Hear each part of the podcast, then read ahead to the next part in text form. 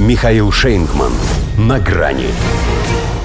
Встречают по одежке трасс и сунок сошлись в самом гиблом месте. Здравствуйте. На грани. Если не знать, можно и не догадаться, что они из одной партии. А ведь они еще и из одного правительства. Друг другу полная противоположность. И никакого единства. Потому и борьба на уничтожение. Для первой теледуэли им подобрали весьма любопытную площадку. Забытый и забитый городок Стокон-Трент.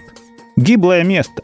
Даже по меркам стремительно нищающей Британии с самым низким уровнем жизни. Как пишут СМИ, его обитатели не могли поверить своему счастью, когда услышали, что их в кои-то веки посетит премьер. Пусть потенциальный, зато сразу два. Большинство опрошенных BBC граждан, правда, понятия не имели, как выглядят эти люди.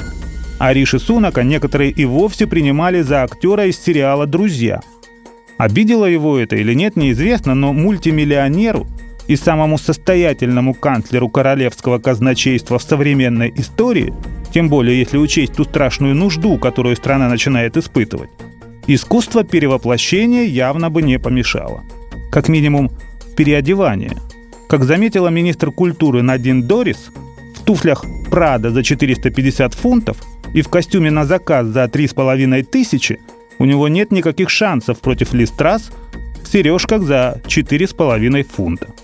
И хотя Дорис, как секундант главы форин-офиса, откровенно ездит по ушам, поскольку видели мы ее товарку и в Соболях, этот пассаж достаточно точно характеризует ценностные ориентиры консервативного большинства. Оно встречает по одежке. Тем более Стокон-Тренте.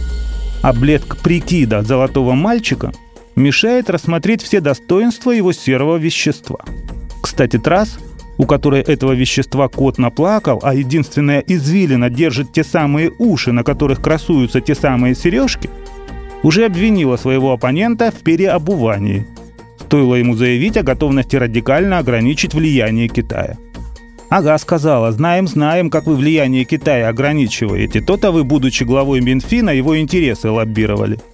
Вот примерно на таком уровне дискуссии – и прошла их первая очная пикировка.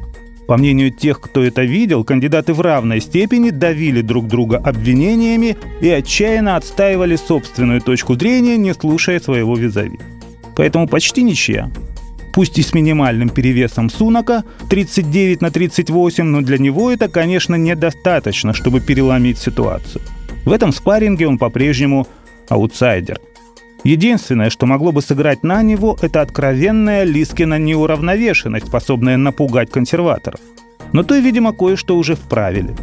Дала понять, что она не настолько глупа, чтобы открыто вмешиваться в украинский конфликт.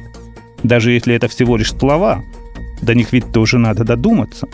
На экономику, например, у нее никаких слов не хватает. Поэтому зря жители Стокон-Трента надеются, что новый премьер непременно вспомнит об их городке – в этом уже не будет никакого смысла, поскольку таким же гиблым местом станет вся Британия. До свидания. На грани с Михаилом Шейнгманом.